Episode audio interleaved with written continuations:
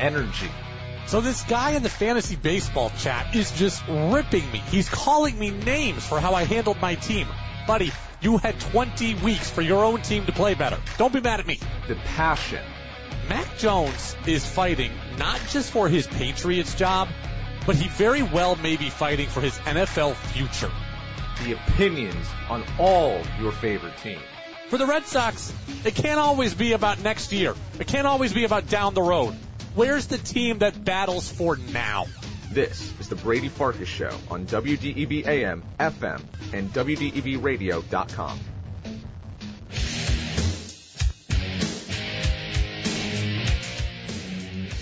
What's up, everybody? A very happy Tuesday here on the Brady Farkas Show on WDEV AM and FM and WDEVradio.com. Weird week for us. So short show today. We're on for 40 minutes until Red Sox baseball. 6:10 tonight pregame show. 7:10 first pitch. Tomorrow and Thursday we are off for Red Sox baseball. Off completely. Not like oh, we might get on. No, no, we're not on at all tomorrow. So, or Thursday. So we got Red Sox baseball coming up, uh, today. We got it tomorrow. We got it Thursday. We will not see you again until Friday. So we got a lot to get to over the next 40 minutes here. Chris Price is going to join us, the host of the Patriots Report podcast on the Bleav Podcast Network. He does that alongside former Pats wide receiver Chris Hogan. You can check them out on Apple Podcasts and Spotify. So Chris Price will be with us here again in about 15 minutes. You can get in on the text line 802-585-3026. It's 802-585-3026. I'm here. Danny's here. You're here. Danny, Lego. Five, four, three, two, one. And here we go.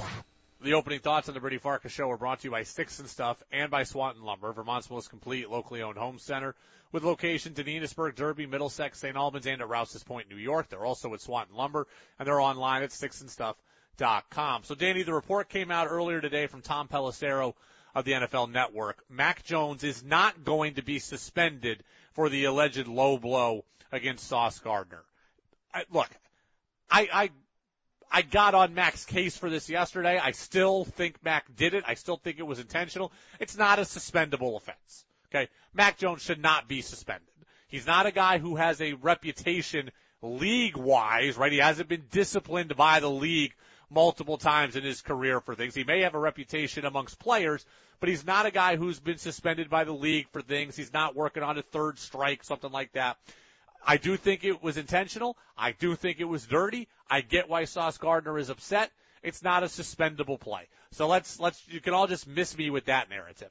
I do think it's a fine. I do think it should go on Mac's record. And I understand why it contributes to people around the league not necessarily liking Mac. And Danny, if I am Matthew Slater, I am pulling Mac Jones aside and I'm having a conversation. Okay. Now, the reason why I'm choosing Matthew Slater is because he's the most respected guy in this locker room. He's the elder statesman of the locker room. He's a fellow captain alongside Mac Jones, and he is the guy that everyone will listen to. I'm not saying Mac wouldn't listen to other people. I don't want to paint it that way. But when you have a sports team, okay, you have captains. The captains are generally seen as the guys who can communicate with each other and with the head coach. So the captains are the guys that can go to Belichick, that can go to coordinators, and the captains are the ones who are on an even playing field with each other. So Matthew Slater, Mac Jones is a captain. I want Matthew Slater to be the guy to have a conversation with him. And what I want that conversation to be centered on is, look, Mac, I know your heart is in the right place as far as this team goes. It's very, very evident that Mac Jones cares. As much as I dislike certain things about his game or even his personality at times, it's very, very evident that Mac Jones cares. So if Matthew Slater pulls him inside and says, Mac, I know your heart's in the right place when it comes to this team. I know on game day you are doing everything you can to help us win games. But you've also got to make it so that what we're talking about is the game only. This is a distraction.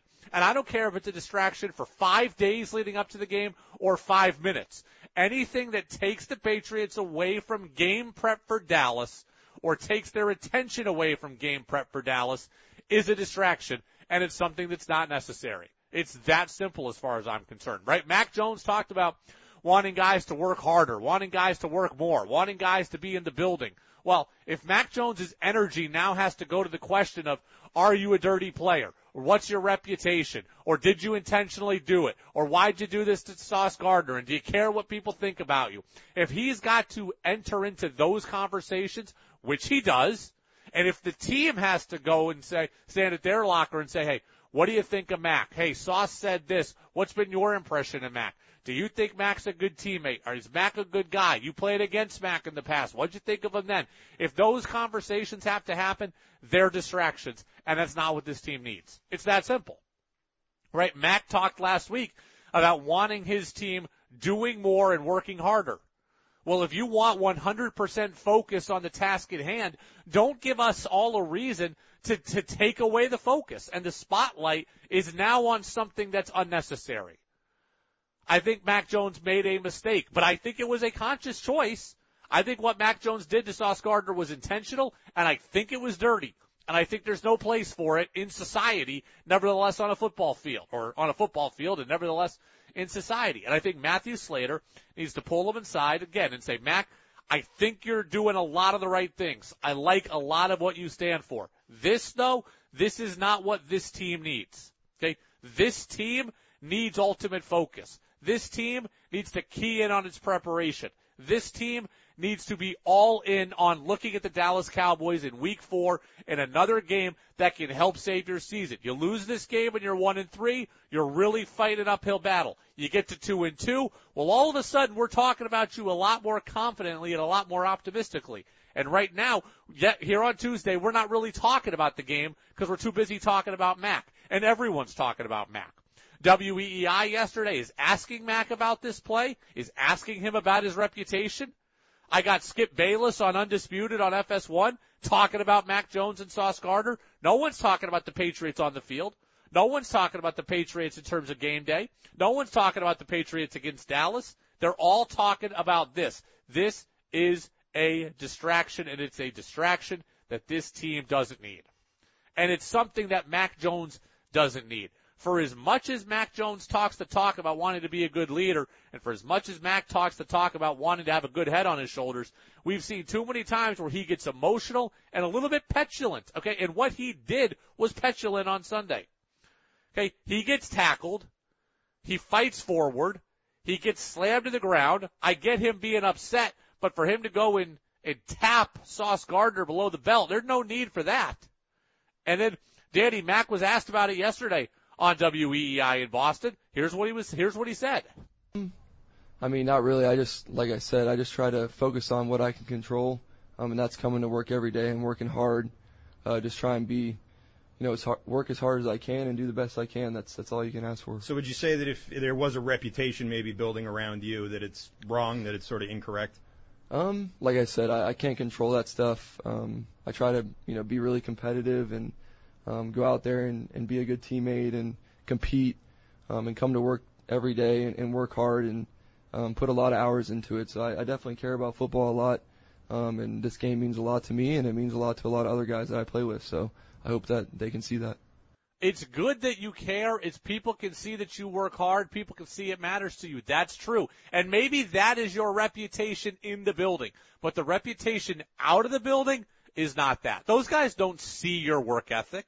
Those guys don't don't know how much it means to you, don't know how much time you put in. What they see is the Mac Jones who allegedly pulled the ankle of Brian Burns in Carolina. What they see is what happened with Sauce Gardner. What they what they hear about is what their teammates what their teammates tell them. What other guys in the league tell them. What they see and what they see is Mac Jones popping off at his coaching staff or whining on the sideline. That's what they see. They hear the clips about Mac not getting along with Zappe and not helping the young guy in, in, in preseason and talking down to him, right? That's what they hear. So maybe in the building, guys can see how much football means to you, but outside of the building, they can't. Mac Jones does have a reputation, and I don't need my quarterback having a reputation, right? Other guys have worse reputations. Antonio Brown has a worse reputation. Vontaze Burfict had a worse reputation.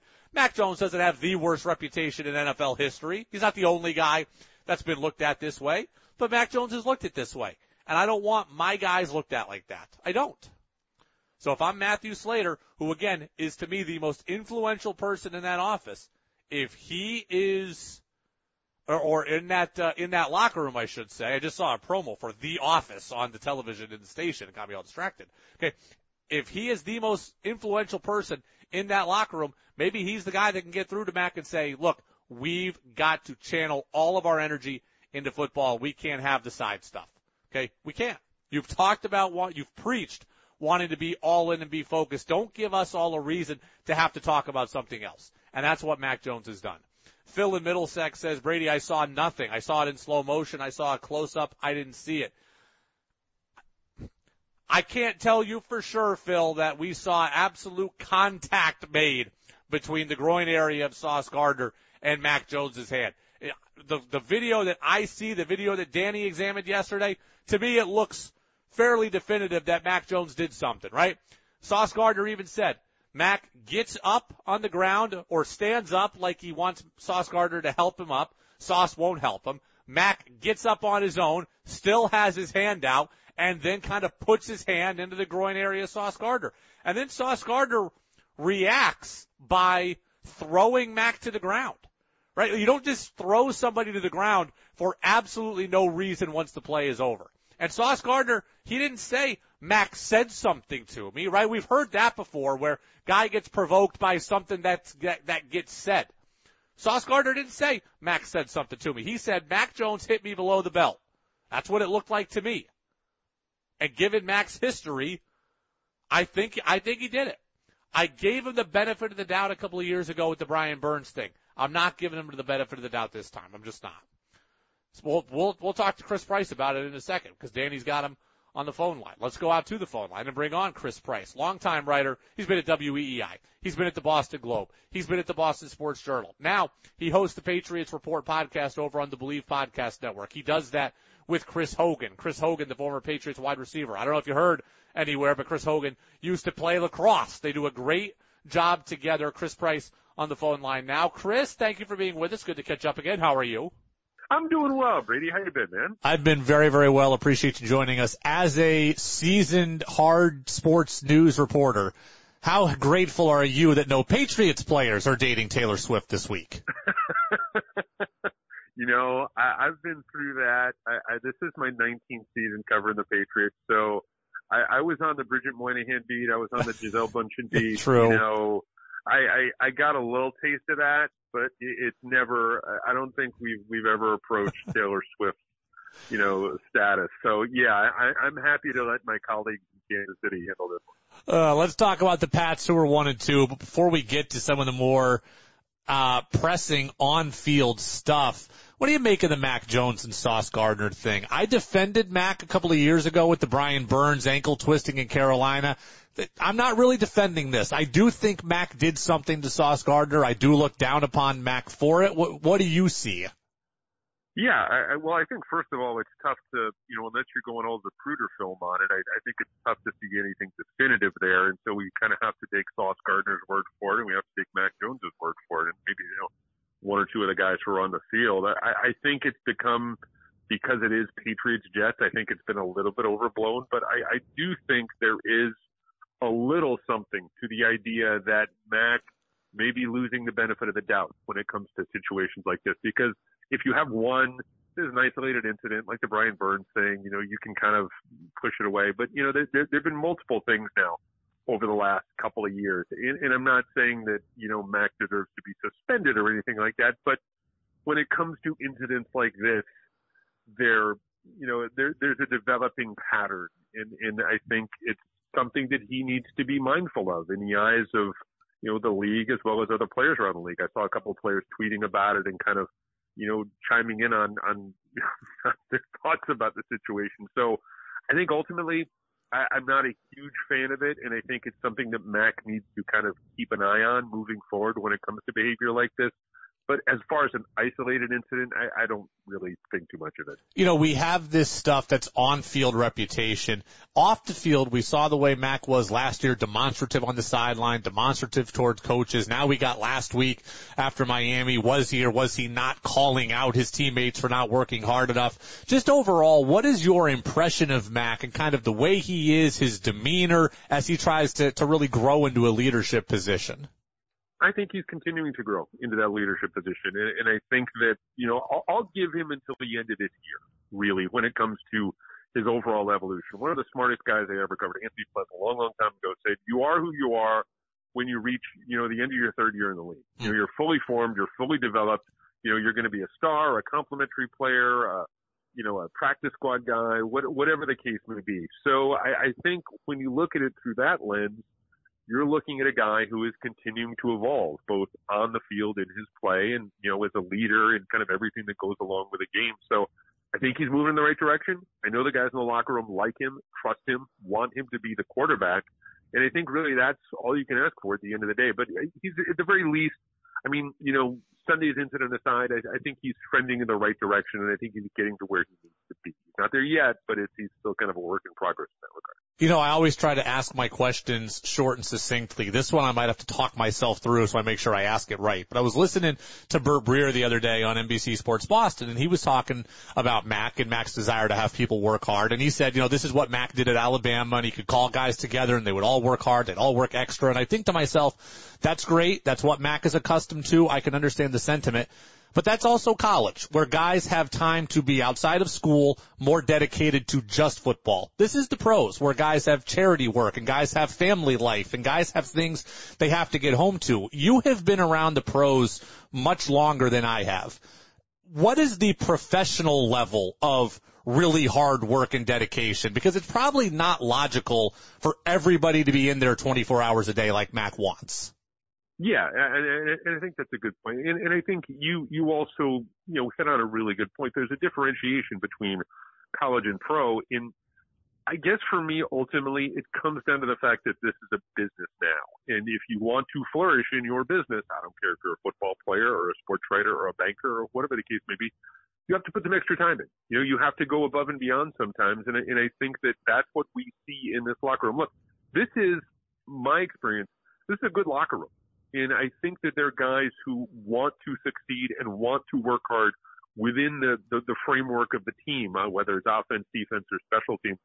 And I think with guys like Bentley, guys like Slater, guys who've been around for an awfully long time, guys like Joe Cardona, you know, they, they recognize the value of sacrifice when it comes to the football season. I'm not talking about, you know, showing up to work out and I, I don't know, April or whatever the case may be, or OTAs, but, but the value of the in-season work. And I think this roster recognizes that. I think that there's always going to be, look, you're never going to get all 53, what are you, 63 guys, including the practice squad, on the same page all the time. There's always going to be off-field things that you have to deal with. You know, we saw Davon Godchaux this a couple of days, you know, last week because Deontay gave birth to a baby. But I think overall, this team is committed. This roster is committed. You know, it doesn't always show up in execution. It doesn't always show up with wins and losses.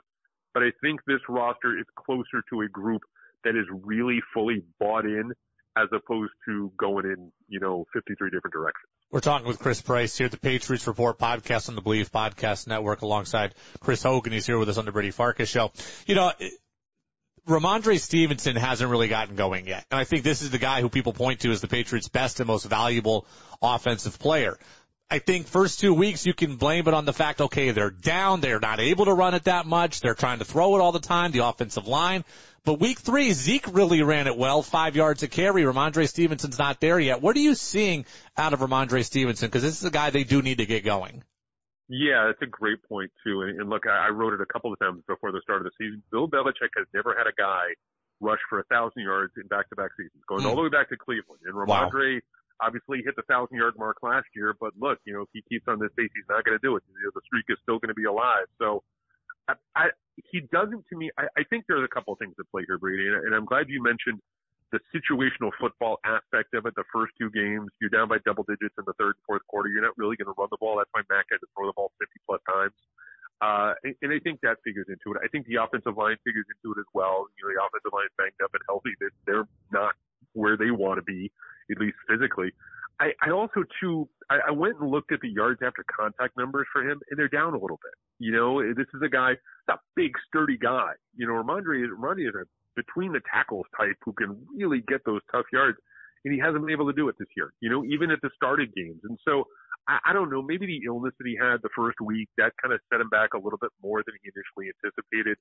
But yeah, I, I think that, that he's been inconsistent. I think he's been uneven through the first three games. And when he's running right, he's one of the best young backs in the league. But we haven't seen him at full, you know, full strength quite yet for a number of reasons. And, and I think he's one of those guys. You look at the offense, and there's a couple of guys like him and Juju who I still think need to get unlocked if this offense is going to, you know, really get rolling here as, as October approaches. I was going to ask you about Juju. He's a guy who's making the same money as Jakobi Meyers is making in Vegas, although I think there's some different structures and guarantees, et cetera, but the base contract looks the same. I would have rather had Jakobi Meyers. They do need to get Juju going. How do they do that? Because he's not even on the field as much as I would have expected so far, Chris. Yeah, I think the knee has been more of an issue than they maybe initially anticipated. I also think too, and this is part of the case with Rhamondre, Bill loves to ride the hot hand, whoever that may be in that moment. And look, we've seen it over the years with at the running back position where we'll see guys get five carries for nine yards one week and 15 carries for 95 yards the next week. And so it, it's just a matter of who is doing well, who has the momentum moving forward. And I think that's part of it with Juju. Look, you know, to their credit, to his credit specifically, Juju has said all of the right things. He's completely bought in. I think he enjoys playing here. I, you know, you see him in the locker room with Bourne and DeVante Parker and Mac, and he's part of the roster. He's done well to kind of assimilate to the New England philosophy and the New England approach to things. It just hasn't come together for him for whatever reason to this point in his, his, his career in New England.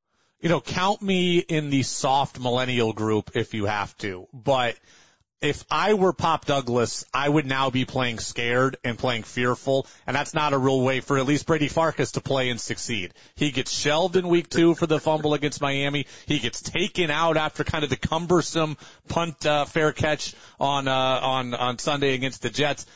Now he's been been shelved twice for things. I'd be playing very very scared. Is I don't know how he's wired, but I didn't love what Belichick has done to this kid so far.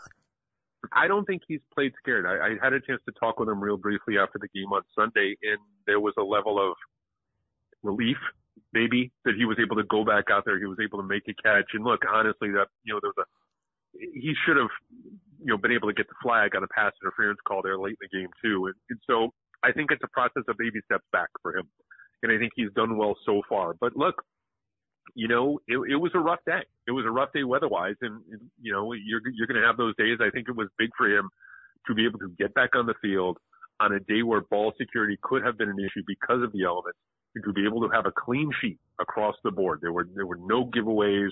You know, ball security for him was not an issue on Sunday. It was funny. I talked to him afterward. He was that was one of the first things he said was working on ball security all week, and that was really really important. So he's he's self-aware enough to understand what's going on, and, and I think he's at at least I think you know knowing him a, the little that I do, I think he's headed in the right direction. Chris, I'll get you out of here on this. Dallas is, you know, the Patriots are going to Dallas in week four. Dallas took it on the chin against Arizona. How do I, how do I view this now? Dallas is weak and vulnerable and there's things there the Patriots can exploit or Dallas is, has been given the wake up call and they're extra locked in and the Patriots are catching them at a bad time? A little bit more the former than the latter. I, I will say that. I think this is a Dallas team that it was a, little bit thrown off its axis uh, after what happened to Diggs. Yeah. And, you know, I, I the, the Cardinals team I think has been you know really surprised a lot of people over the first three weeks. So I think maybe they you know they were looking past the Cardinals a little bit. I think New England's going to be competitive with them. I, I also think too it's important to note that this is going to be the first game for New England that's not really a weather game. You know, they're going to be indoors. There's not going to be a problem with rain or whatever the case may be. I, I think they're going to play pretty well. I don't know if I would go as far to predict the New England win, but I think this game has the potential to be really competitive, and the, the Patriots have a chance to get to two and two.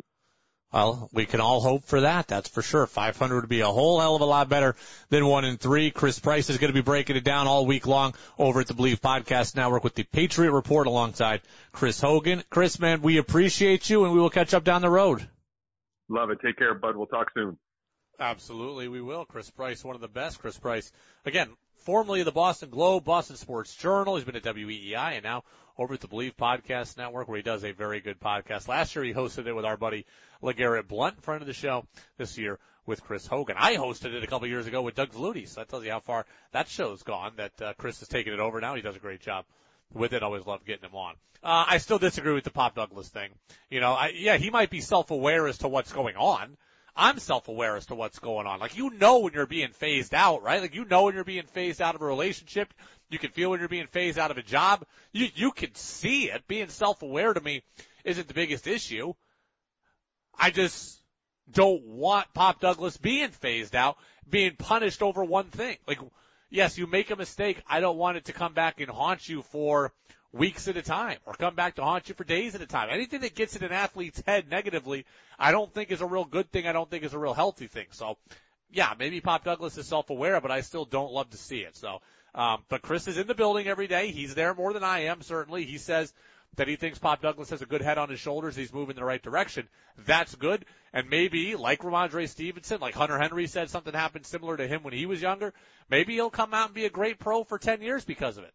But in the long term, that's great. But I'm also worried about the short term Patriots who need a win and didn't get one in week two, maybe because this guy was put on the bench. I wouldn't have wanted to do it. I don't think I would have performed well, but Chris says maybe it's not as dire as I thought.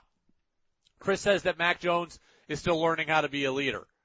I, I can accept that, but you're the quarterback and you're in year three. And you've talked about wanting to, you've talked about wanting to do all the right things. And that's what bothers me. Right? Chris says you can grow, you grow into who you are, or you are who you are by the end of year three. So Mac still got a couple of months left in that. Fine, I can accept that premise too. But Mac Jones has talked about wanting to make these changes. When you talk about wanting to make changes and then you fail multiple times at the first signs of adversity, I'm starting to think that you're just not capable of getting it, right? Like, I think Mac Jones could be a good leader. I think Mac Jones could be a good teammate. I think he could be a guy who's good at rallying the troops. I think he can be a guy who th- organizes throwing sessions in the off season. I, I believe all of that. I believe he's always going to be committed. But he's talked about wanting to be a better teammate. He's talked about wanting to be a guy who is a great leader and great leaders don't go and cheap shot people below the belt. Great leaders don't call their teammates out publicly through the media. At least at this point at least at this point. So, you know, again, don't love it. Rhamondre Stevenson is an interesting case study as well, as, as Chris and I talked about. He's he hasn't gotten going yet. I saw the stat. Chris referenced it. His yards after contact, 0.2 yards after contact. That's what he's averaging. Right? Last year, Rhamondre Stevenson was two yards after contact. Right? He'd get hit and he'd fall forward for two, or he'd get hit and he'd bounce off someone and he'd get two. Now he gets hit and he almost instantly goes down. In the NFL, a good offensive line will open you up an initial hole. But your ability to take a hit and bounce off somebody is where the real great running backs excel, right? A good offensive line will give you the initial opening. Your ability to burst through a hole. But if you want to turn a four yard gain into a seven yard gain and a seven yard gain into a 12 yard gain, You've got to be able to take a hit and bounce off of somebody and to be able to fall forward, right? You can't get hit and immediately go down. And that's what Rhamondre Stevenson has done so far. And that's unfortunate because this is a guy who is their best offensive player, we think. Right? They felt confident enough to let Damien Harris go because they thought they had a guy who was a lead back who could really do a lot of the work on his own. Now they did go and get Zeke, but they have to think that Rhamondre Stevenson can do a lot of work on his own. And, and I've always believed in a two back system, but I've also believed in Rhamondre Stevenson being the lead back in that two back. I don't want Ezekiel Elliott to have to run 16 times a game. Not at his age, not at his experience level. I like Zeke. I want him on this team as far as it comes to a football standpoint. But four carries, seven carries, good blocking, catching out of the backfield, that's where he's going to excel. Not 16 carries every game, not pushing 20 carries every game. They need Rhamondre Stevenson to get going. And I have to trust that he will as the line gets more continuity, as as everything gets more comfortable with Bill O'Brien. I have to trust that he will, but I'd like to see it happen this week against Dallas. And it will be a tough matchup against the Cowboys in week four. It's the Brady Farkas show on WDEV. We'll get you ready for the Red Sox. Yes, they're still playing against the Tampa Bay Rays tonight.